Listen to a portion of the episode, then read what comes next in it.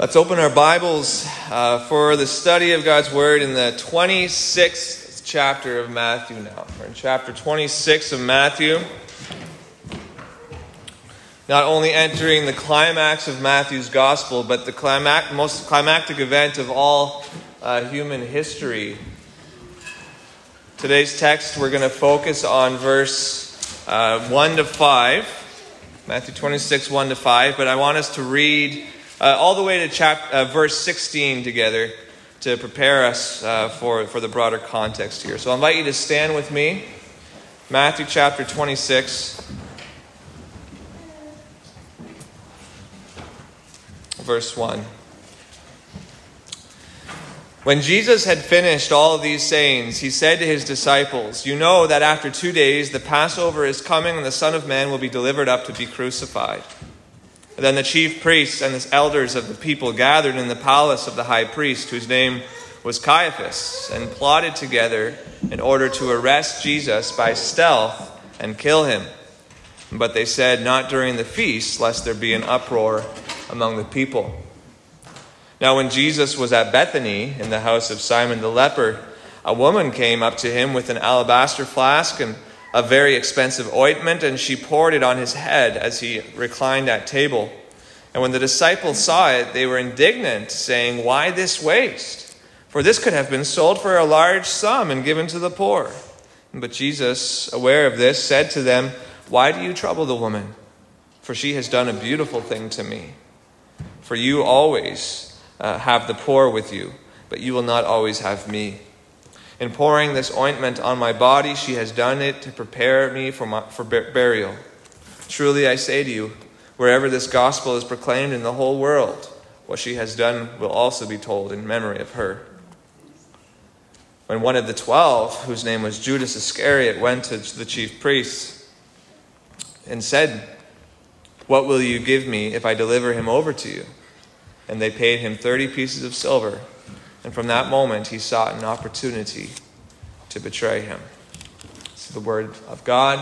May it be received as such. You may be seated.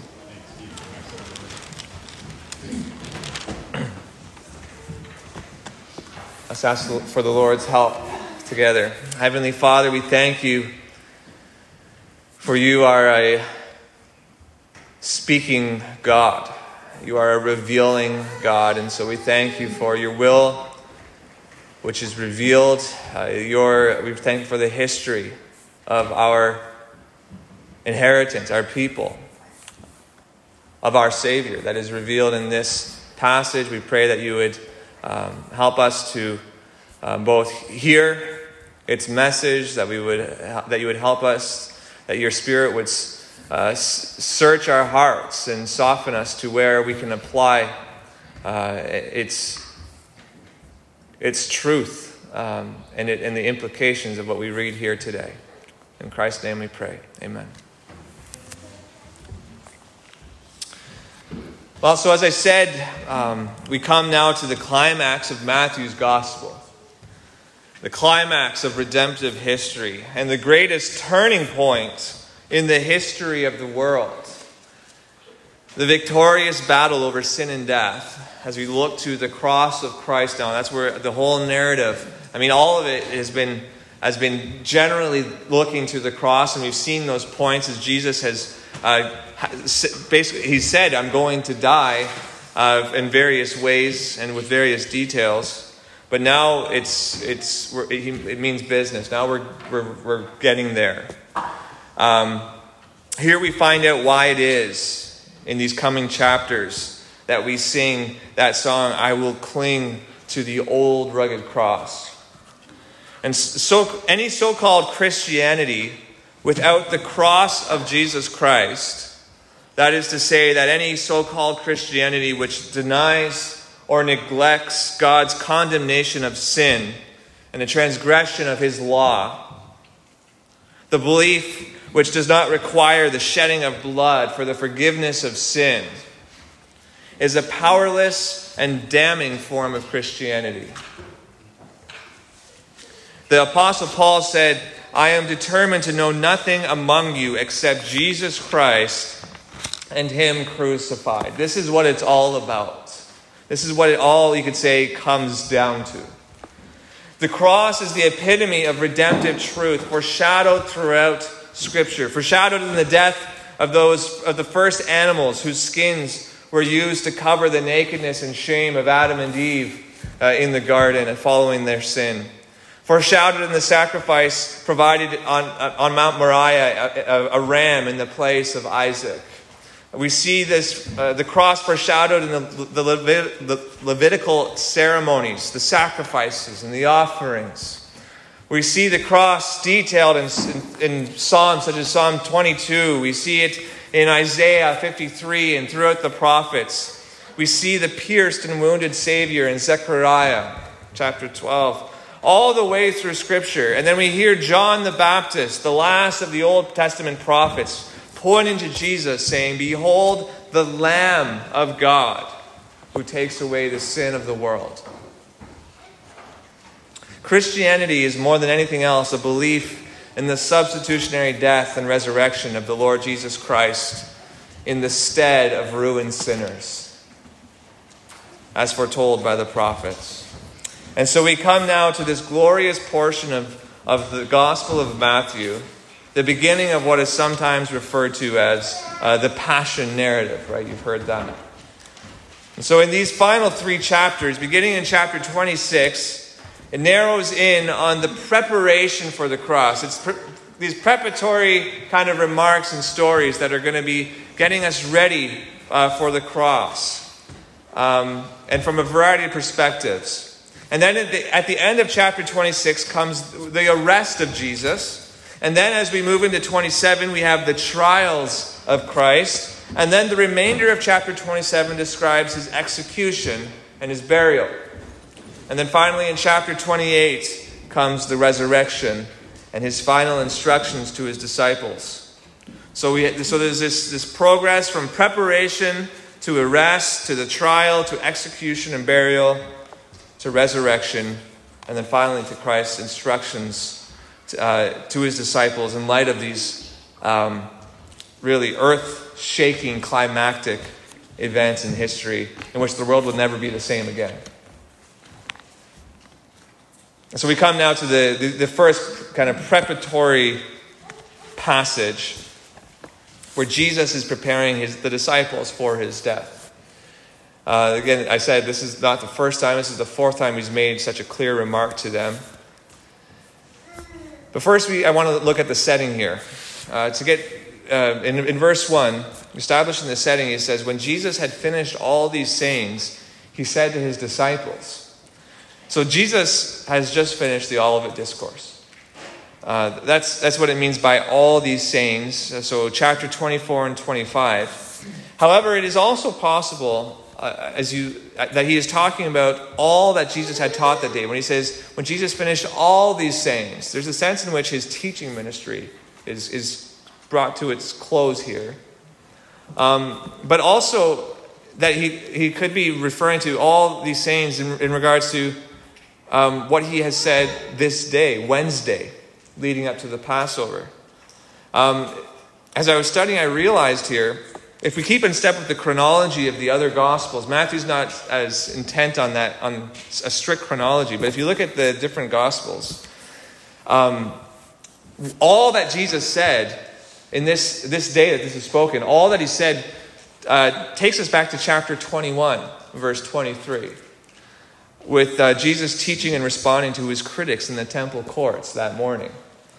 So that's uh, so to us that would it seems like that would be a, that's a very long Wednesday, um, because we've been studying these events since last April, since we were in chapter twenty-one. So we've been in the same day uh, of of this week uh, since April uh, of his ministry here, and now we come to its close today with these words recorded by Matthew. And after having just considered the great and glorious day of Christ's second coming to judge the world on his glorious throne, before the disciples even get a chance to fall into, right, their dreaming about uh, who will be ranked greatest or least again in the kingdom and, and just and, and glorying in this, this glorious thought, uh, Jesus takes them right back to, to reality, uh, thrusting them back to the present moment and what what immediately um, awaited them. Basically, let's get back to first things first. You know, that that's this is that's gonna, that's what we look forward to. That's what we hope in. But he said, it's time to get back to, to work here. And in verse two, we see Jesus. Again, we, we have this fourth declaration of his death, uh, prediction of it. He says in verse two, you know that after two days, the Passover is coming, and the Son of Man will be delivered up to be crucified. So this is the fourth and last time that he tells them of this, of his cross in Matthew, and the most precise in terms of its timing now. He's, we've seen that we got more and more precise in regards to who it would be doing it, how it would happen, that it would be the chief uh, priests and scribes, and they would be, they would be handed over to the Gentiles. Um, and now we it's we have the precision of the timing as well, demonstrating the sovereign will of God in sending Jesus into the world for this very purpose. Um, this is highlighted by Christ's prediction, right? His sovereignty is highlighted by his prediction and reinforced in the details of the various events that follow, as the various players are going to be presented as acting on their own volition, while also revealing, like right there, there, the, all these various actors, and uh, as, as we read about the uh, the woman um, pouring the perfume on his feet, right? She's doing this of her own, and, and, and she's going to be rewarded for it. And we see Judas; he's acting on his own. While also we see here, it's setting the, the scene to make it very clear that the sovereign hand of God is orchestrating all that is taking place. And all of this amid the context of the Passover, the festival of God's redemption of his people from slavery. And what Jesus has been saying, and they have not wanted to believe, he now says for the last time, that they will, in just a matter of two days, see it come to pass. Christ was no victim of his circumstances. His death was not plan B. As, uh, as was determined before the foundation of the world, Ephesians says, Jesus stated in Matthew twenty, verse twenty-eight, that he came to give his life as a ransom for many. That is why he came. And there are many times from the time of his birth when the ruling class and those of influence would have sought, they sought to take his life and would have if they could. But they were not able to do that. And we see why here. But I want you to consider other passages as well. In John seven thirty, it says, so they were seeking to arrest him, but no one laid a hand on him because his hour had not yet come. It was not God's will. John chapter eight, verse twenty. There, and again, there's no other reason. Just because God said. That's why. John eight twenty, these words he spoke in the treasury as he taught in the temple, but no one arrested him because his hour had not yet come. That's why. In John chapter ten, seventeen, Jesus, he said, for this reason the Father loves me, because I lay down my life that I may take it up again. No one takes it from me, but I lay it down of my own accord. I have authority to lay it down, and I have authority to take it up again. This charge I received from my Father. So this is being set up. Uh, this chap, this this verse, this chapter, the cross, this whole the passion narrative is being set up so that it is by no means viewed as an unexpected turn of events, as if Christ's plans were being thwarted or hijacked by the enemy here. If anything, Matthew gives us the opposite impression. All of these schemes to take his life were unsuccessful because it wasn't God's time. But it is now, he's saying. And as we'll see in the next couple of verses, God appoints the time of Christ's death at precisely the time the Jewish leaders did not want him it to be done. And so we we see now the, Jew, the the second point is the Jewish leaders prepare to put Jesus to death. So while Jesus is preparing his disciples, we now look at the gathering of the Jewish leaders in verse three. And then the chief priests and the elders of the people gathered in the palace of the high priest, whose name was Caiaphas. Um, we again here have a clear display of the incontrovertible sovereign will of God being held up in harmonious tension alongside the culpability and responsibility of man for his own actions. Jesus is declaring what is decreed by God, verses in verse two there. Meanwhile, man plots in vain. Uh, the chief priests and the elders, which is basically the, I believe, probably the Sanhedrin as a whole here, the, the gathering, the council of the, of the those who were given charge over the Jews, included both the religious and civil leaders who were granted a degree of freedom from the Romans to uh, to rule their own people according to their own laws, so long as those laws and that right their activity didn't undermine or overstep Roman law and authority. Um, and so that's kind of how they, they functioned. And it, and it says that they gathered in the palace of the high priest, whose name was Caiaphas. And uh, we'll get to this another time, but Caiaphas, um, by the way, was every time you see him in Matthew, he's it's basically him trying to have Jesus killed. He's not portrayed as a good guy. Um, and he was by no means qualified according to God's law to serve as a high priest. We know that also historically, uh, that that was the case. Since the uh, since the Roman occupation, the only way to become the high priest uh, was to basically to buy your way in. And there's various uh, uh, illustrations and stories of that uh, throughout history.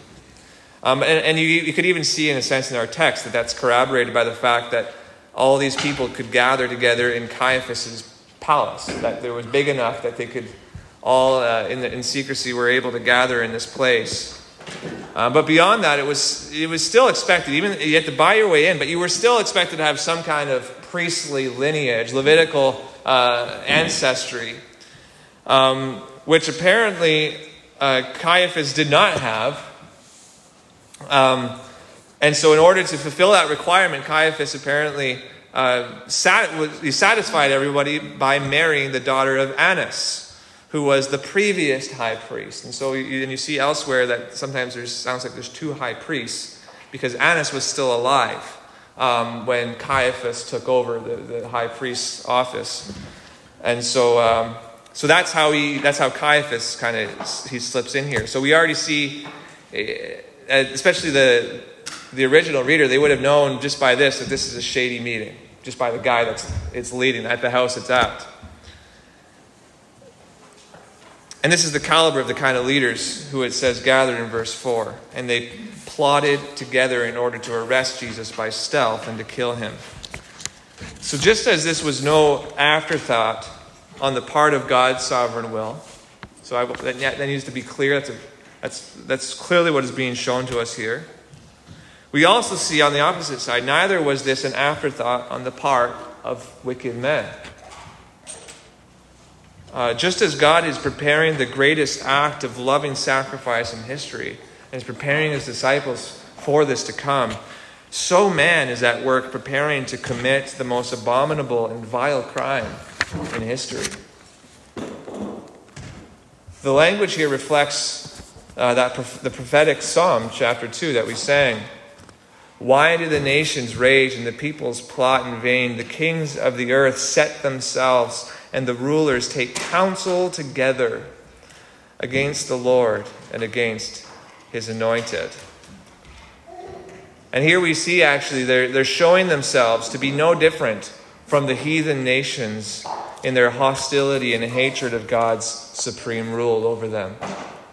Uh, we see here a group of people who has no fear of God, of leaders who have no fear of God, who are in authority and power and, and use it uh, to exalt themselves and to protect themselves, and have no concern for the glory of God and his rule. And this is made clear by their shady, powerless procedures that we see taking place. Again, they, they have they do not fear God. That is, they do not believe. Right? There's clearly no belief. What does it mean when we say they fear God? Um, What would it mean for you to fear God, for you to not fear God? Uh, essentially, it comes down to the, to the fact that they, they must they must not. Their actions show us they do not believe that he will punish evildoers and reward the righteous. That, that what they are doing is not seen, that they will not be held accountable because they're they're at the top. They're at the, the you know, no one else in society can, can hold them accountable, and so they can do what they want. They they clearly have no understanding that there is uh, of giving an account to an authority above them. There's no fear. Verse five confirms, however, that they aren't fearless. They do not fear God, but they're not fearless. Verse five conf- confirms that they don't they, they fear man, which compels it is man the fear of man which compels and guides them. And so we see that in verse five, their guiding principle to the, to how they're going to go about their plot. They said, "Not during the feast, lest there be an uproar among the people." So they're plotting his death. However, they didn't want to do it during the feast, which would have, the feast as a whole would have lasted eight days um, beyond the Passover, the Passover itself. And so their plan was to wait at least eight days uh, from this point. Jerusalem would be jam-packed with pilgrims over the Passover, many of whom would have been witnesses to Jesus' ministry throughout the region of Galilee. Remember, most of Christ's ministry was not in Jerusalem. It was it was in the countryside. And, and during Passover, you have everybody coming from the countryside, coming to Jerusalem to, to, uh, to make their sacrifices and to participate in the Passover feast. Um, and so giving, and so you have Jesus, right, who in general, in, in the countryside, his ministry was well known. Giving sight to the blind, hearing to the deaf, voices to the dumb, healing the sick and the infirm, giving life to the dead even. And in all their attempts of the leaders to trap him in his own words, Jesus would, would always walk away having strengthened his credibility and embarrassing his opponents, right? So his popularity, his, uh, his the love of the people is only growing. And, and you saw that in his reception, in the, in the, the triumphant uh, entrance into Jerusalem uh, at the beginning of this week. And these things, really, they made him too dangerous, too popular to touch in the public eye. And the Passover feast would have been the worst time from the standpoint of the Jewish leaders, and again, of what guided them, the fear of man, not wanting to um, stir up a riot, because uh, not just because of what that would have, um, uh, uh, what the, the crowds would have could have done to them, but also, of course, remember, their their authority is, they're under Rome, and so if they have riots going breaking out, they're going to be in trouble with the, the Roman rulers as well. They're not going to be happy with them. And so this, it, I mean, it makes sense on a pragmatic human level that this is not the time to crucify uh, this man. Not during the feast, he says, lest there be an uproar among the people. Uh, in other words, unless these people spoil our great and wise power and, and plans. In Psalm chapter two, four, he says, "He who sits in the heavens laughs, and the Lord holds them in derision." God has already decreed it.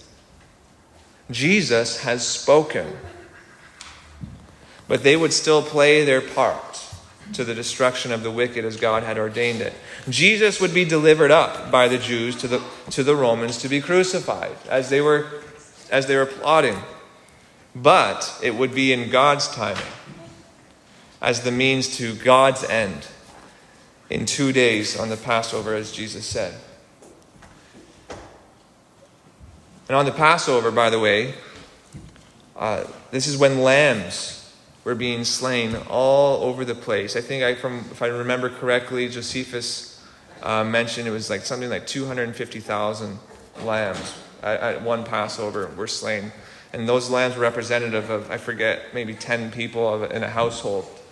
Um, and so these lambs are being slain for the atonement of sin, and of course these these these lambs do not truly and totally atone for sin. Otherwise, they wouldn't have to come back, Hebrews says, to, to offer it again and again. And Jesus would be offered. So while this is going on, we have the Lamb of God who is coming to take away the sin of the world.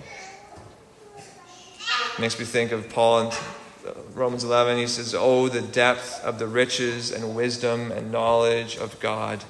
How unsearchable are his judgments. How inscrutable are his ways." In Acts chapter two, verse twenty-two, Peter declared to the lost sheep of Israel, uh, saying, "Men of Israel, hear these words. Jesus of Nazareth, a man attested to you by God with mighty works and wonders and signs that God did through him in your midst, as you yourselves know. This Jesus," note these words, Acts two, verse twenty-three now, "this Jesus delivered up according to the definite plan and foreknowledge of God." And that word "according to" basically means determined by the definite plan and foreknowledge of God. But then again, we have the other side working together in harmony. "You crucified and killed by the hands of lawless men. God raised him up, loosing the pains of death, because it was not possible for him to be held by it." And again, we see it when, when Peter concludes that sermon in verse thirty-six. He says, "Let all the house of Israel know, therefore, for certain that God has made him both Lord and Christ." And this God has done it. God has made him both Lord and Christ, this Jesus whom you crucified. And even though the Jews didn't want it to happen on the Passover because they were afraid of the mob and the crowds, they were afraid of the Romans, they started a riot, there was nothing that would lead them to want Jesus to be crucified at this time, and yet that was the plan of God.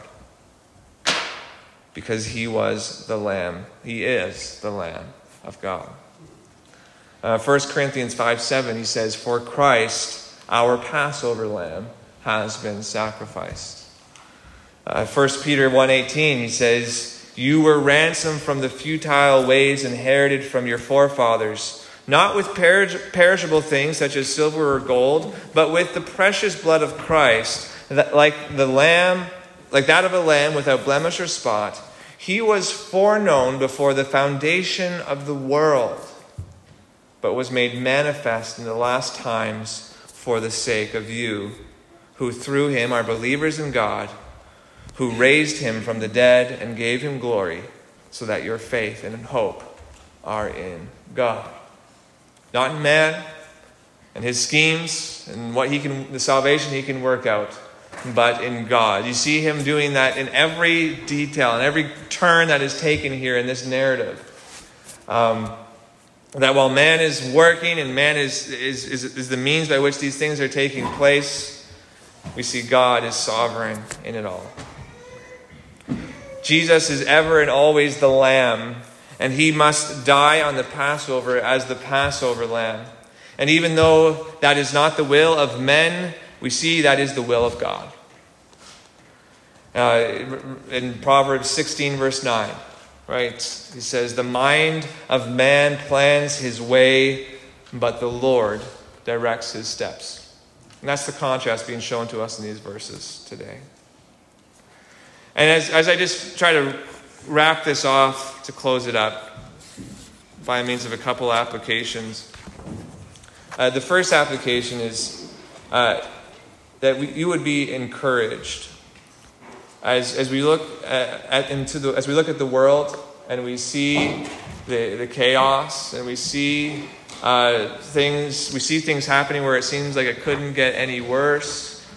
Um, And and you, you maybe yourself, you feel like, what am I to do? Or what, like, h- how in the world could this work out to, to bring any, to any good? Um, let's take the posture, not of, of how this is being presented to us in Matthew, in Matthew's own posture. And as we, again, as we think of Psalm two alongside this, um, that we would sit back and laugh with God at the the foolish plotting uh, of man and their schemes, um, and that's that's what I, I honestly find um,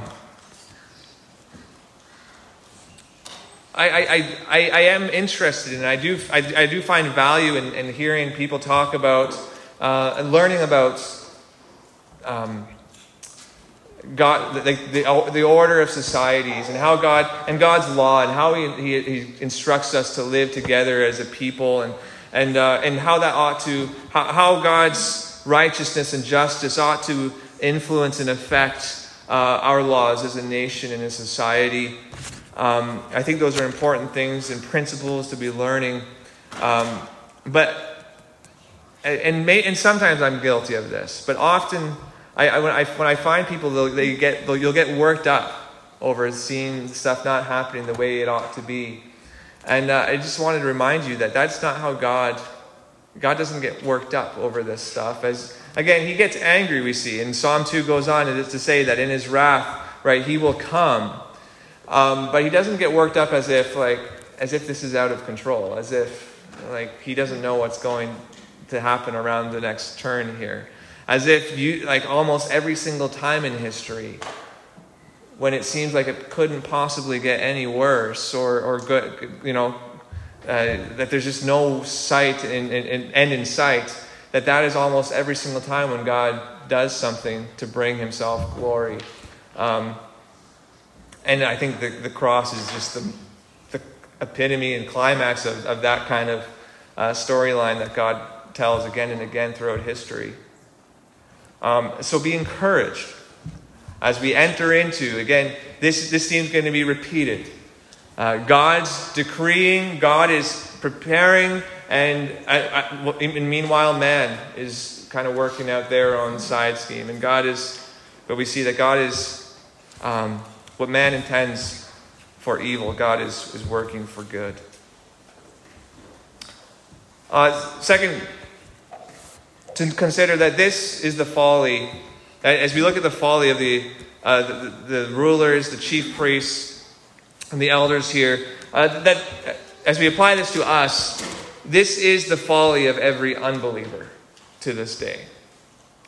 Um, Psalm fourteen says that the fool says in his heart, there is no God. They are corrupt. They do abominable deeds. There is none who does good. The Lord looks down from heaven to see if there are any who understand, who seek after God.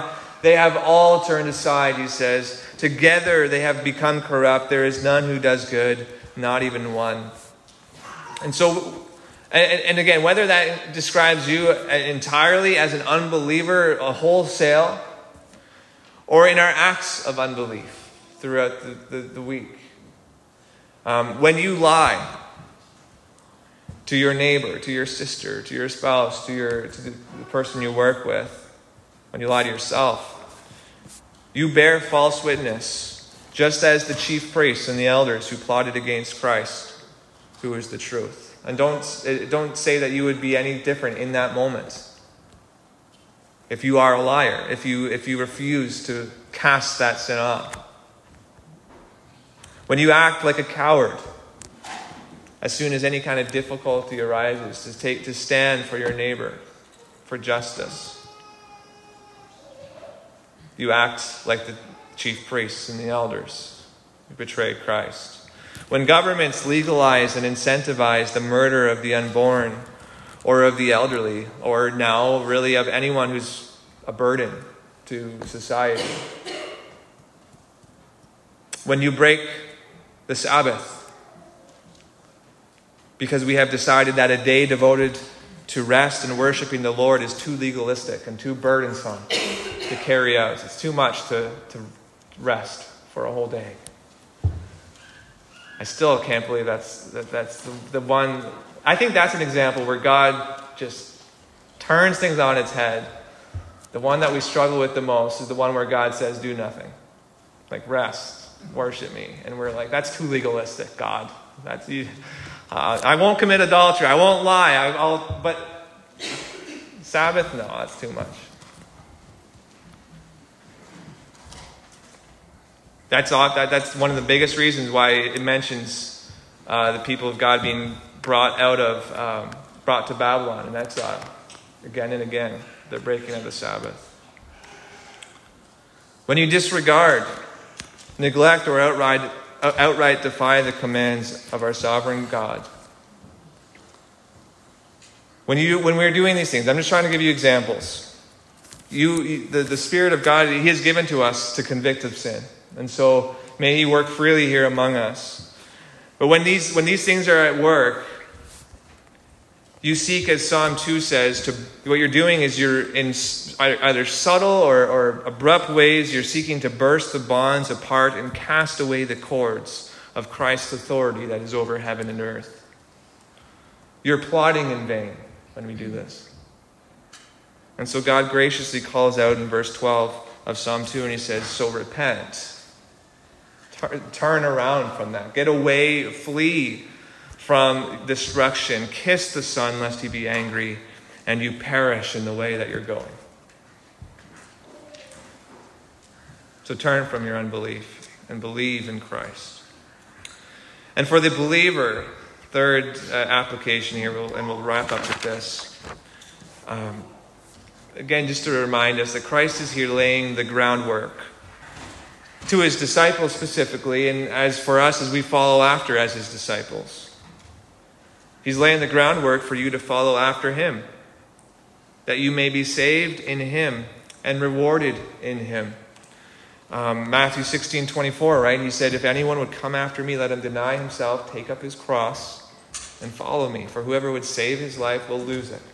But whoever loses his life for my sake will find it. And again, and we were, we were talking in Sunday school about um, the church during the, the first few centuries. And oftentimes that that death was actual death. Like if st- being known as a Christian and claiming Christ put your life at risk. And um, and I believe that's the obvious application. But again, it's there's there's more subtle ways that we are called to die to self. Um, to, and especially, I think, today, it's going to be a call to be to the death to comfort at times. Uh, the death to what is convenient. That's a big one, I think.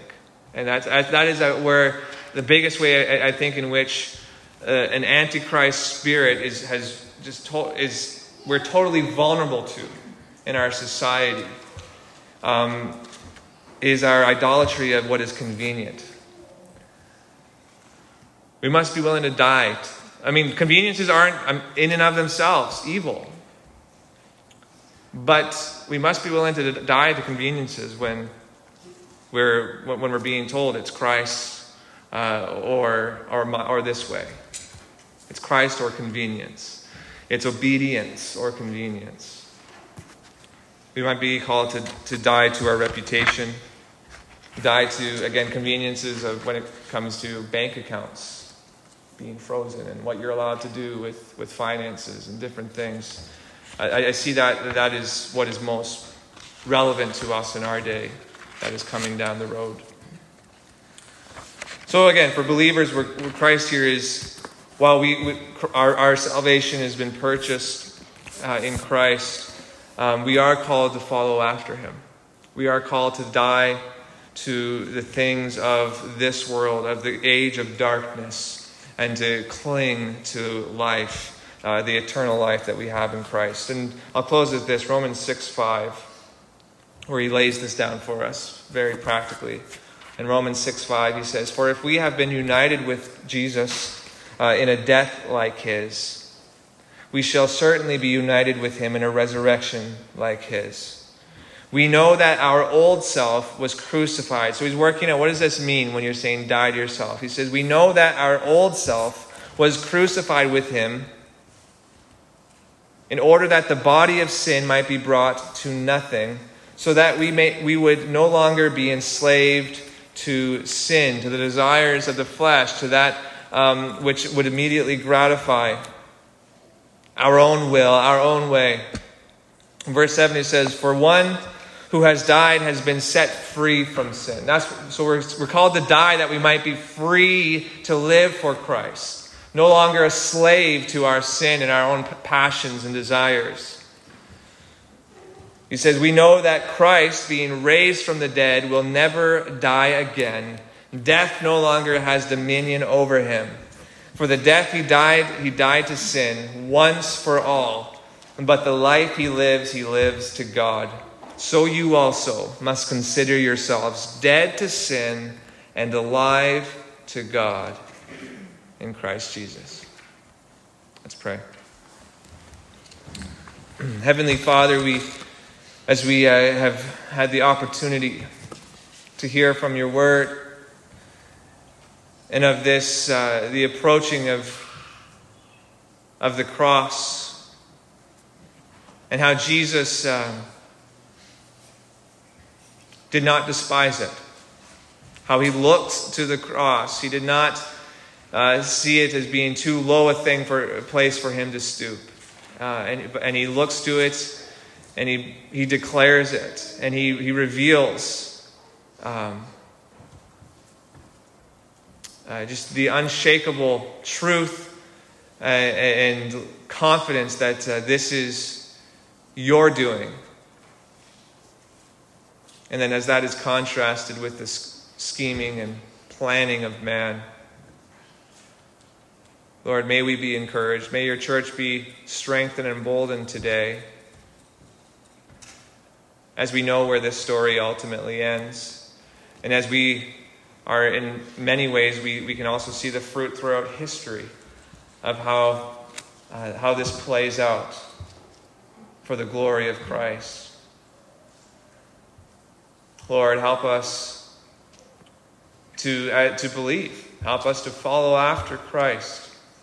Um, to not set our hopes on our own strength and our own plans and the ways in which we can get what we want, but instead help us to trust in Christ in the way that he's prepared for us and called us to go. To keep our eyes on his word. You, you, you tell us, and we see you do this often, God. You, you, you are gracious and you, you, you warn. Um, you... You are never surprised by anything, but sometimes we are. We're not omniscient. We don't know all that, and we haven't. We're not God, and so we thank you for your word that you you warn and you show us what is to come, and you prepare us. And so, Lord, I I did pray that for our church as well, um, that we, as we've seen some unique, we've gone through some unique seasons in the past, Lord, we we yet we have no idea what is to come, and so I pray that you would be by your grace preparing your people. Um, for what will be required of us to be faithful um, in in our walk with Christ as the church and as, as the bride of Christ. And that, Lord, if there be any fool here, if there be any unbeliever, if there be anyone here who thinks uh, that, who knows their sin and knows that it, that uh, their sin will find them out, and yet they continue to lie to themselves and seek to avoid you, Lord. I pray that they would, that you would humble them today by your Spirit, and that they would, um, they would surrender, and that they would receive your pardon and your salvation that is offered to them today in Christ. So, Lord, I pray these things so that your Son would be glorified, that the purpose Uh, to which you called him to live and to die and to raise on the third day would continue to be at work today here among us and in our in the, the, the time to come.